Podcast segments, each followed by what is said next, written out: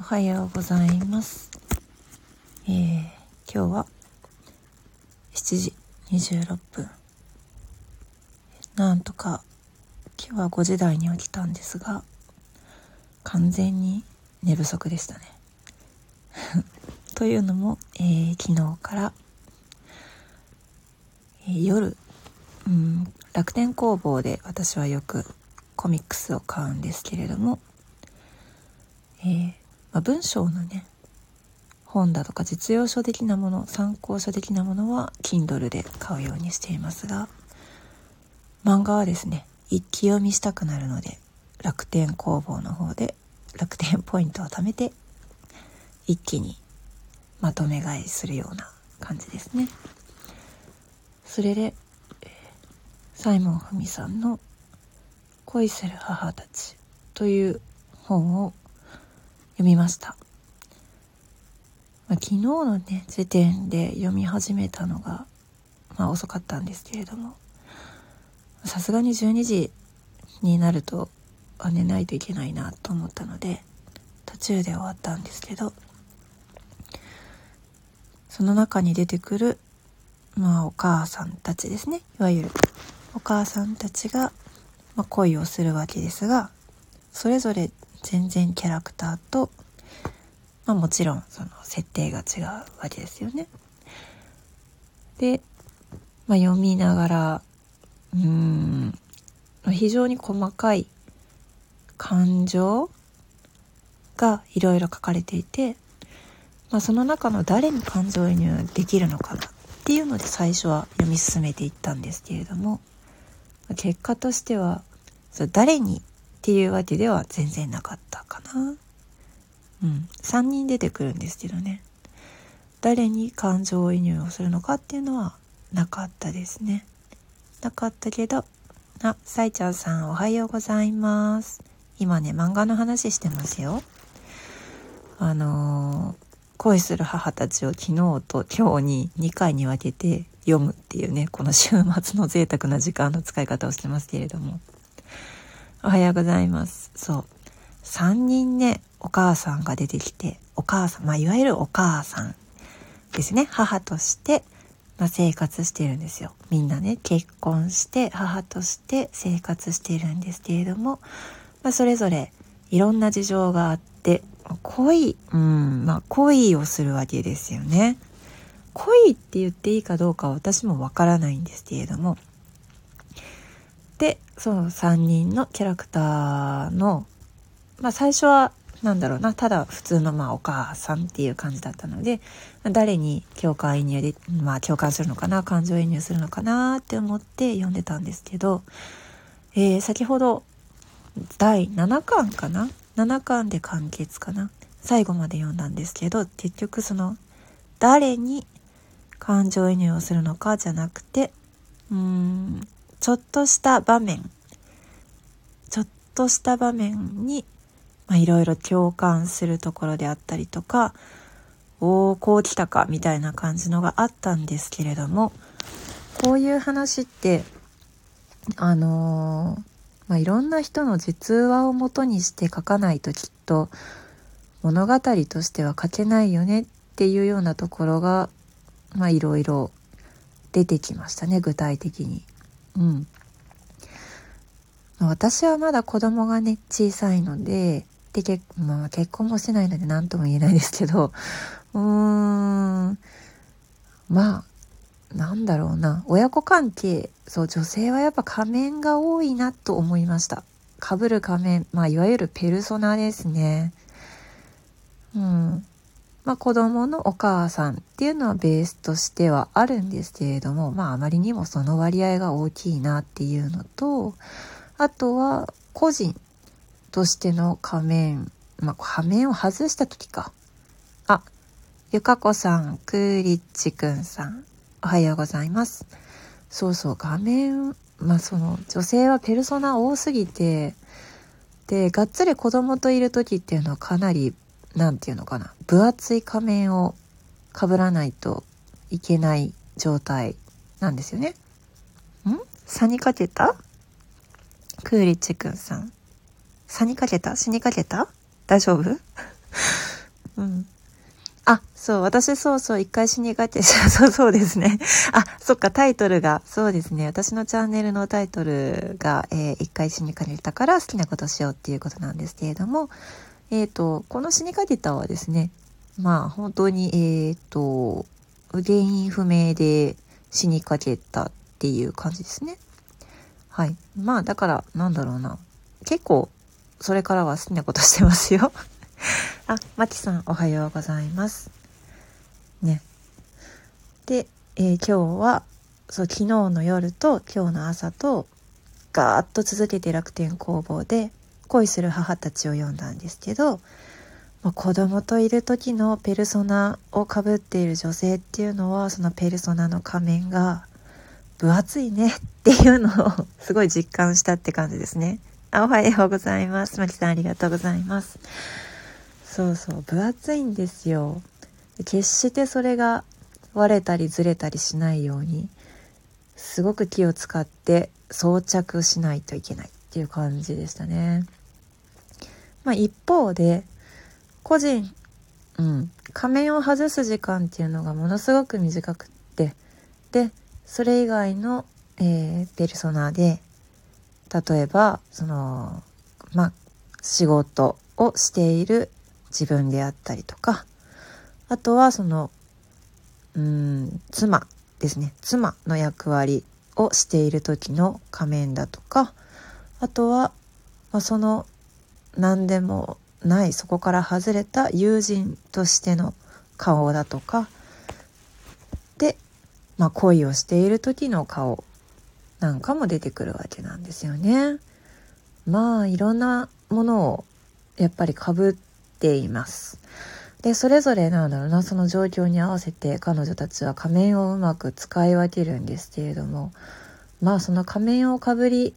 ながらでないと言えないようなセリフだとか、まあ、仮面をかぶっていないと対応しきれないような厳しい状況だとかいろんなものがあって、うん。で、誰かに感情移入できましたかみたいな感じでね、聞かれたんですけれども、誰かに感情移入をするっていうのはなかなか難しい方、うん、私と同じようなシチュエーションにいる人っていうのはいないので、でもまあいろんな人から話を聞いた上で組み合わせて出来上がったキャラクターたちなのか、あるいは本当にその人たちがうん、赤裸々に語った、まあ、今までの恋だったのかわかんないんですけど、まあ、私は職業柄、ね、アロマセラピーを扱う人としては、まあ、この時にはこういった香りがするのかなとか、うん、まあ途中でそうですね、まあ、フェロモンっていう言葉が出てきたりもするんですけれども、えーと、まあ、主人公がまあさんにんいるんですよ。その中のね、ひとりの女性がまあ、フェロモンをずっと出し続けているのを、まあ、メガネで抑えるっていうね、そのメガネを装着することによって、まあ、美人なんですよね、その方はね。美人だからこそメガネを装着することでフェロモンを抑えて、えー、まあ余計な、なんていうのかな、余計な虫が寄ってくるのをまあ防ぐというあら、まあメガネに昆虫忌避作用みたいなものがあるんだなみたいな、うん、そういう職業病的な解釈をしたりとかするんですけど、なかなか面白かったですね。うん。でも何かな、そういうなんか色恋沙汰っていう感じがするとやっぱり女性性の高い香りなのかなって思ったりもするんですけど、彼女たちの中にはやはり芯があってですね、かなりしっかりしているんですよ。それぞれがふわふわとしているように見えて、でふわふわっとした中に、まあ、すごい強い芯がないとやっていけないような状況がいっぱい訪れるんですよね。でそんな時にもしこういった香りがあれば、うーん、もう少し助けになるんじゃないかなと思ったりするような場面も多々ありました。なんだかね、えっとドラマ化されてる、ね、作品ですけれども、私はドラマまだ見たことがないんですが、もしドラマ化とか映画化でこの物語をまあ構成するとしたら、そこにいろんな香りを漂わせてみたいなと思ったりもしますね。うん、まあ気持ちを強く保つ時に使いたい香りもあれば、うーんなんだろうな、まあ、一瞬でその気持ちを切り替えないといけない時ですね。切り替えないといけない時に使う香り。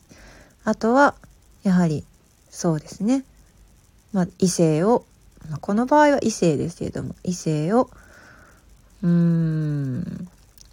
なんだろうな、まあ、異性を引きつける香りとかね、いろいろ、うん、場面想定をして、まあやっぱりその職業病ですよね、完全にね。うん、完全に職業病ですが、えっといろんな香水をブレンドしてつけたりとか、まああとはそうだな、生活の中で、えー、まあ香りを漂わせることによって彼女たちっていうのは何か変化がもしかして起きたのかななんて想像しながら読んでいました。なかなか自分のその意志力だけで何か物事を解決するっていうのは人間にとってはすごく至極困難なことだよっていうのは、えウィルパワーであるとか、まあ環境設定っていう言葉がね結構使われたりもしますけれども、自分の意志に頼ることは相当危ない橋を渡っている状態であるっていうのはいろんな本でもね書かれていますね。人間の意志力っていうのはすごく弱くて、それだけでこう自分を律するっていうのはなかなか難しいと。その場合に、まあ、環境を設定してあげることが最も簡単な解決方法だよっていうのは、うん、いろんな本に書かれていますが、えー、環境を設定するという面では、例えば物理的に距離を置くとか、いきなり移住そうそういきなり移住パターンとかあ、 ありがとうございます。そういきなり移住パターンとか、うーんあとはそうですね、自分を追い込むとか、まあ仕事を変える、仕事を辞めるとか、ね、そういう環境を変えるという、まあ、ものすごく大きな、まあ、環境設定を彼女たちは迫られるわけですよね、人生の中で。まあでも女性って結構そうですよね。ライフステージがもう本当に決められてますし、なんだろう。タイムリミットありますからね、まずね。出産する、しない。で、えー、出産するって決めたところで出産できる、できないっていうのもまた、あの、本当に深刻な問題としてはあるので、あの、自分で、うん、どうにかできる問題じゃないとき、自分がどうにかできる問題じゃない問題は諦めましょうみたいなね、そういうことが書かれている本もありますけど、あ、ありがとうございます。なんてお呼びしたらいいですか。夢山真白さん、手相占い師さん、はい、おはようございます。そう、おはようって言わないとなかなか目覚めないので、あのたまにこうやってライブ配信をしています、朝ね。で、えー、もう一回アナウンスすると、えーと、昨日の夜と今日の朝と恋する母たちか。恋する母たち。あ、よかった。読み方合ってましたね。真白さん。はい。そうそう、恋する母たちをね、いっかんからななかんまでに大人買いして全部読んだんですよ。で、昨日の夜も読んで、で、途中まで読んで、うーんと思いながら寝て、で、朝は、えー、まあ、早めに起きたんですけれども、そこから、えー、ななかん最終話まで一気読みしました。で、まあ私も母という立場なんですが、女性はいろんな大変な場面に遭うんだなっていうことと、あとは、えー、実は織り交ぜないとなかなかこういうの書けないよねっていうのもあって、まあ読んでいました。で、職業病として、まあこういった場面にこういった香りがあったならとか、あとはこういった場面はもしかしたらこういった香りがするんじゃないかというのを考えながら読んでいました。まあ、ストーリー、物語性があるものなので、結構そこに香りをね組み合わせるっていうのはやりやすいわけですよ。だって哲学書読みながらっていうのはなかなか難しいのでそうではなくてっていうことですね。うん、そうするとまあいろんな香りが思い浮かぶわけですよね。もうどうしようもない不安感、そまあ焦燥感とかに襲われている時っていうのは、うん、鎮静作用が期待されたりとか、あとは抗不安作用が期待されるような香りをまあ、使ってあげたいなって思うような、すごく悩みを抱えた、葛藤を抱えた女性たちおよび、まあ、そのパートナーというか、まあ、旦那さんとか、えーまあ、新しいパートナーの方とか、ね、あと子供たちもそうなんですけれども登場してきましたね。なんかすごく心理戦の、うん、細かいところまで書かれている漫画だなと思いました。なかなかこういったその物語、まあ、人の心情をメインにしたような作品を読むっていうのはすごく久しぶりなんですけれども、うん、結構なんか今あの学術書とか実用書ばっかり読んでたんで、ストーリー性のあるものを読むっていうのは久しぶりでしたね。うん、いやしかし、まあ、もし自分がこの立場だったらどうするっていうふうに自分を置き換えて読むということはしませんでした。うーん、まあまずそうですね。ちょっとベースが違う、ベースが違う。そう、私はちょっと結婚はしていないのでベースが違うので、あまりにもその結婚をしている身でありながらというのがよくわからないわけです。まあだからそこからちょっとね考えることはできなかったんですけれども、うん。もし私がセラピストだったら、この時彼女にはこういったトリートメントをしてあげたいな。もし私が、まあ、このパターンでこの男性といる場合は、こういう風な、まあ、香りなりこうで、ちょっとこう落ち着けて、なんだろう、冷静に考えられるような香りを漂わせてみたいなとか、まあ、子供たちに関し、まあ、子供たちに関しては何よりも不安に思わない。まあ、両親が例えば不仲だとか、そういったことはですね、あの、本当に子供たちっていうのはよく汲み取ってしまう、感じてしまうので、まあ、そういうことをですね、悟らせないように、親っていうのはすごく努力をしなければいけないのかっていうのはちょっと私も、うん、難しいんじゃないのって思うんですけどね。あの、仲がいい夫婦が喧嘩する喧嘩は見せてもいいんですって。子育ての、なんていうんですかね。子育て本とかによると。仲がいい夫婦が、えー、まあ、何かに対して議論しているっていうのは子供たちに見せてもいいけれども、えー、本当に不仲な部分ですね。両親が言い争う。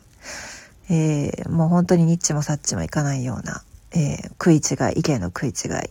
とかを、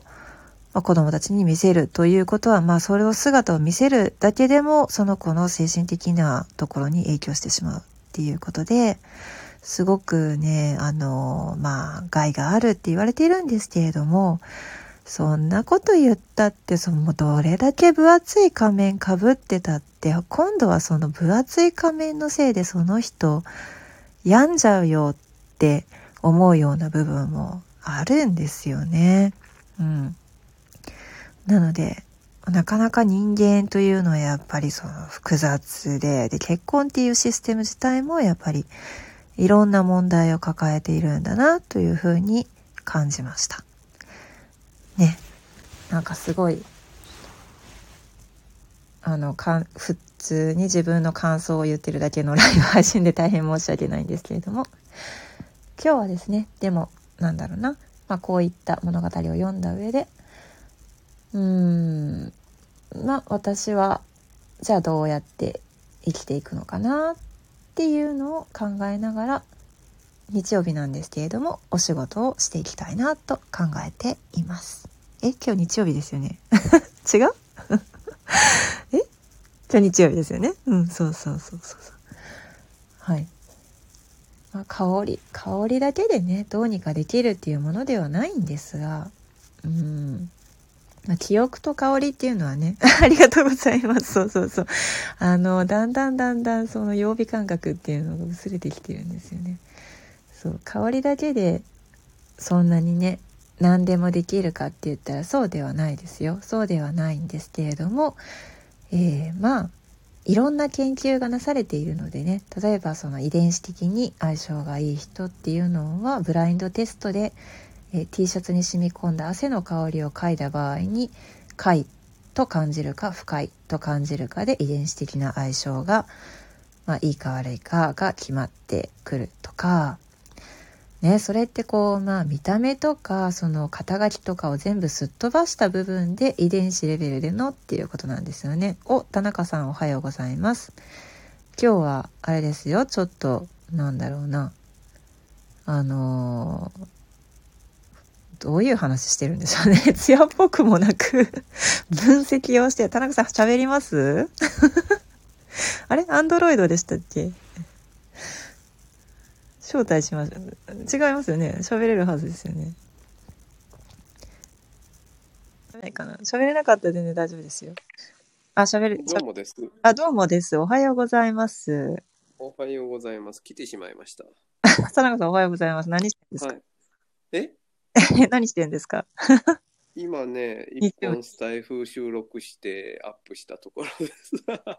え、さんぷん、さんぷんでですか。まあ今さんぷんにこだわってないんですけどね、うん、まあ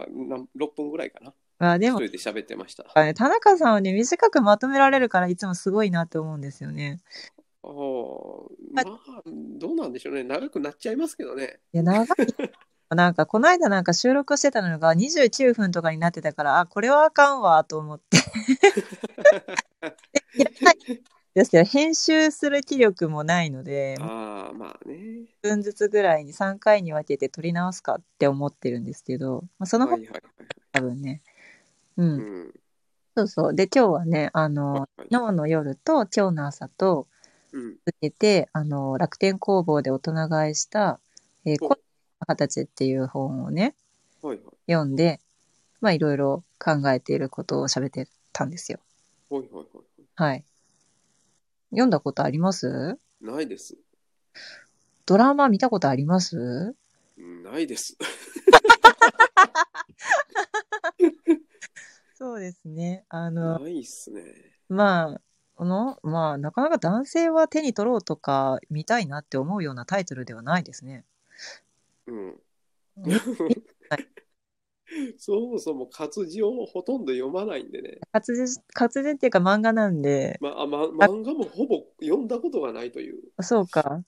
そうなんですよ。うんうんうん。どん、どんなんなんですか？え、いや、出てくるんですよ、本当に。あの、さんにんの母たちが、あ、まさきさんおはようございます。さんにんの母たちが出てきて、で、えっと、同じ学校の保護者として、まあ、たまたま集まったさんにんなんですけど、まあ、仲良くなって、で、そ、おのおの、まあ、いろんな状況を抱えてるんですけど、おのおのがおのおの、その、恋をするんですよね。はいはい、人たちは結婚し、してるんですけど。えーうん、で、もういろんな、その、母であったり、妻であったり、まあ、一人の女性であったり、あとは個人であったりっていう、まあ、仕事をしてたりとか、でいろんな状況が出てくるので、えー、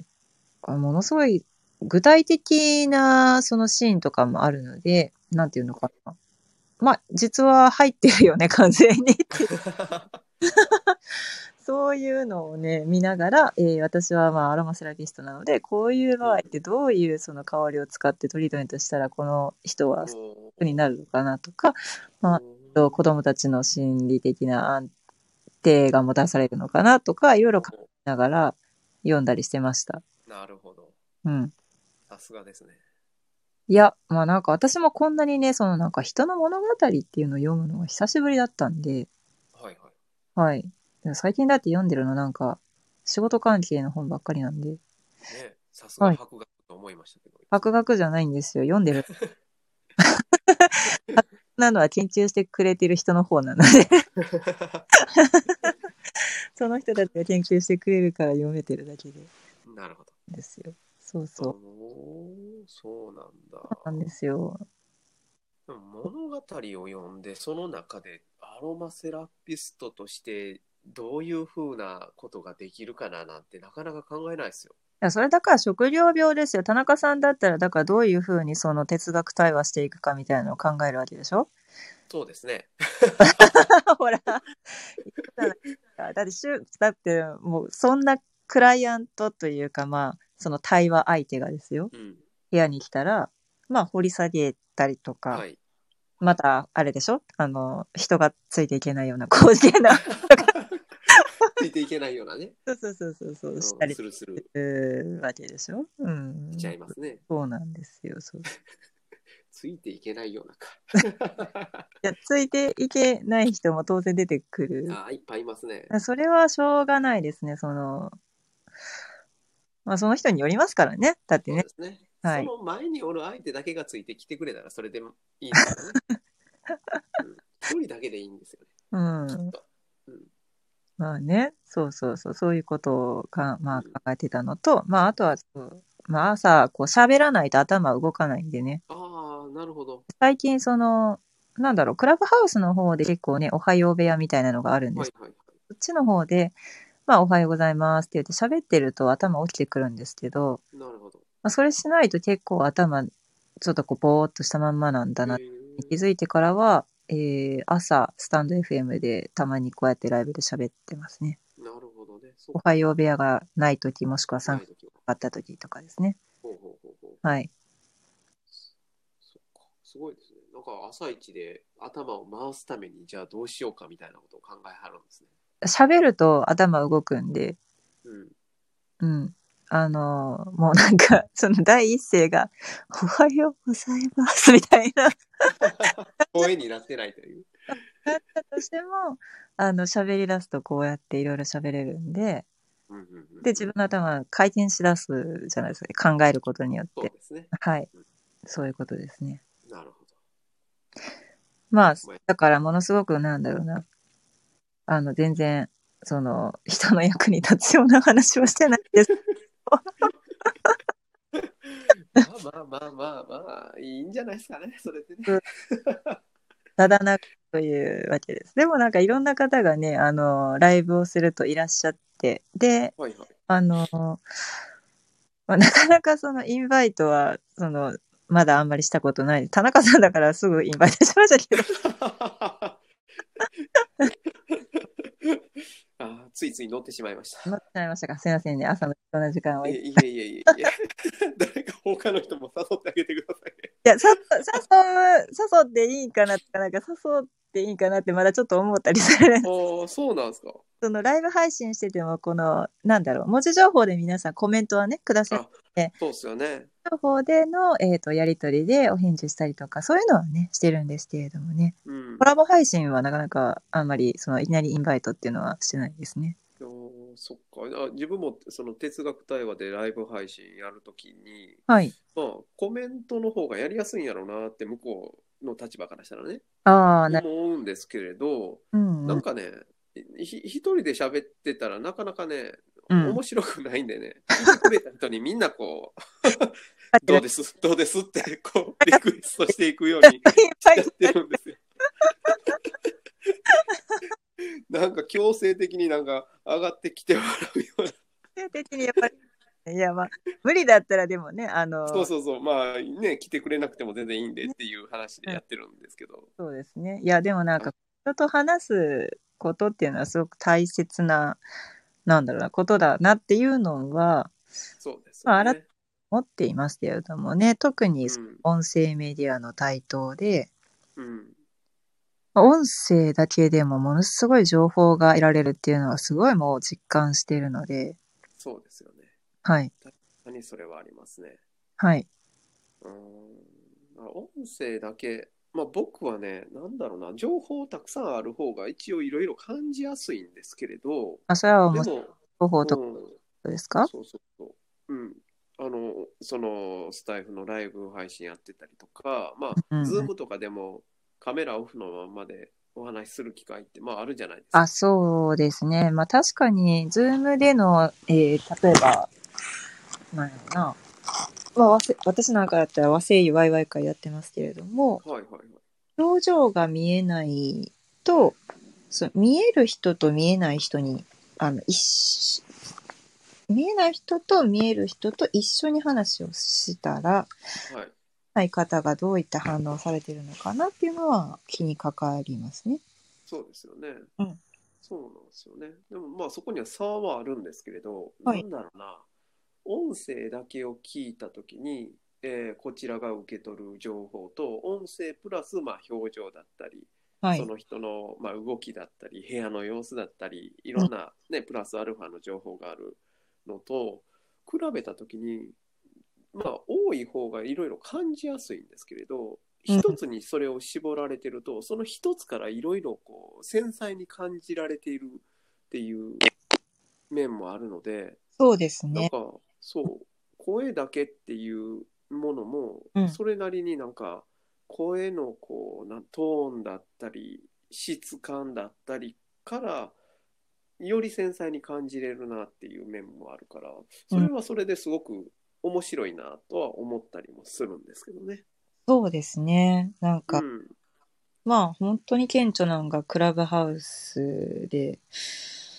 まあ、相手の心情とかが本当によくわかるんですよね。はいはいはい、はいはい、えー、私繊細さんやったっけって思うぐらいその分かった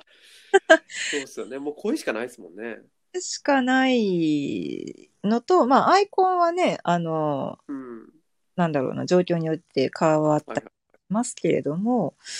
まあその声だけからの情報で、うん、分かりますよね、なんかね。そうですよね。うんうんうん、それってね、あの、そのアロマで、はい、その人に合う香りだったり、その人に今必要なアロマってこれかなっていうふうに感じる、その、まあ言ったら、ど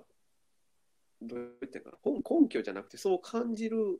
えっと、ものが、はい、こう人によって違うじゃないですか。はい、そうですね。相手によって。はい。で、その声とか、はい、そういうところから、その違いってどうやったり感じたりします？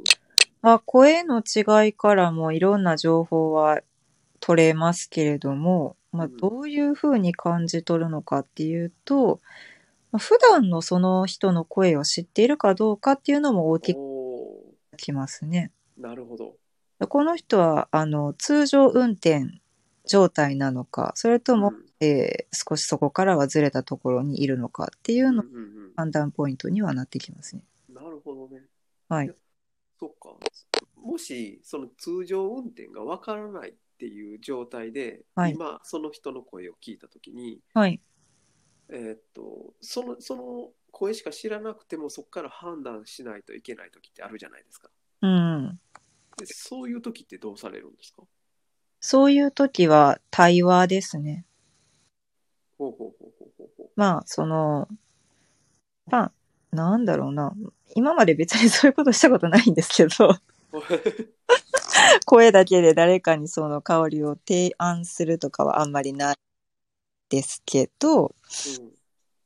ん、まあ、その方が、まあ、何の悩みを抱えているかとか、まあ、何を欲しているのかとかは聞かないとやはり出てこないですね。うん。そっか、聞かないと出てこない。で、聞いた上でこの人は、うん、えー、本当のことを喋っているか、うん、あるいはちょっと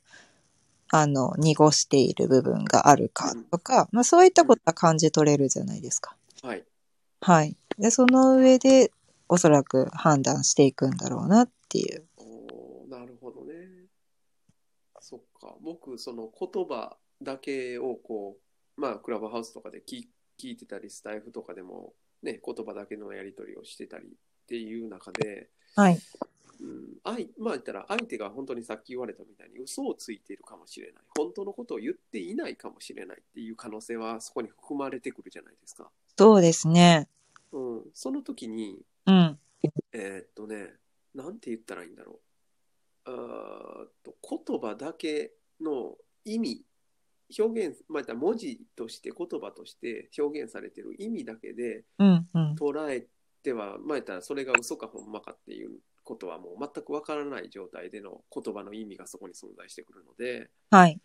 その意味だけを理解しようとするとえらいずれてきたっていう経験が今までもそうですね、たびたびあるんですよね。まあ、で、その時にそこの言葉のなんだろうな、あの言葉そのものを聞くっていうことをやめる時があるんですよ言葉で喋ってるのに対話してるのにそうそうそうそう言葉はあんまり聞いてなくってそうなんか音として聞いてるというか、うんうんうん、でその音から感じたことをメインに、うん、そこにある情報を判断するっていう時が結構あって、うん、なんか対話と言いながら対、まあ、やったらその言葉での対話をしてない時があるんですね。なるほどね、うん、だからそういう要素って多分香りっていう部分でも何かあるような気がして、うんそうですね。でもあれですよ、本当言葉だけでの対話を、うん、まあまあじょこないと怒られますけど、女性の世界ってやっぱり言葉で言葉思ってることと言ってること違うやんみたいなのは多々ありますし。うんうんうん、まあまたその自分もやはり出さない場合。多いので、あですよね、はい、そうですよね。全部は全部出さないですもんね。うーん、そうですね。正直にね、結構ね、喋れる相手だったらいいんですけれどもね。うん。うん。どうしました。そうや。そうなんですよね。だから言葉ってこう大切にせなあかんけど、あんまり大切にしすぎて、うん、その言葉だけをこう。重んじるというか、はい、表現されていることだけを理解しようと思ってもずれるしなっていうところでね、こういろいろ言葉を使いながら言葉を使わないっていうことをやってたりするので、うんうん、なるほど。だからそういう直感的な香りみたいな部分をメインにできたらすごくこう僕的にはあの心地いい役割というか面白いやろうなと思うんですよ、うんそうですね。まあ、あのー、よ、どちらかというと、その言葉を操るのって、やっぱり、あの、し、ね、新しい脳の方じゃないですか。はいはいはいはい。言語やの。はい。で、最初に生まれる感情の方は、まあ、大脳辺縁系の方なので。はい、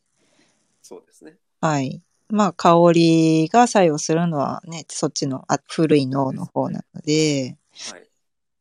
うーん、どちらかというと本音本心に近い部分ではあるのかな、ね、言葉。うん。香りやったら、まあ、ど、ね、その、心資質より脳幹の方に寄ってる領域もね、うん、多いでしょうからね。そうですね。まあ、近い部分ではありますし、ね、まあ、ホルモン、下垂体とか視床下、はい、あの辺にも関わってきますので、そうですよね。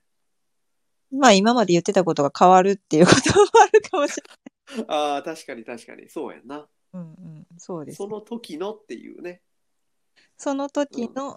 ん、えー、いや本当はこう言ってたけど実はってなったりとかする可能性もあるわけです。ありますよね。そうですよね。あります。上にあります。おー、そっかそっか。なるほど。うん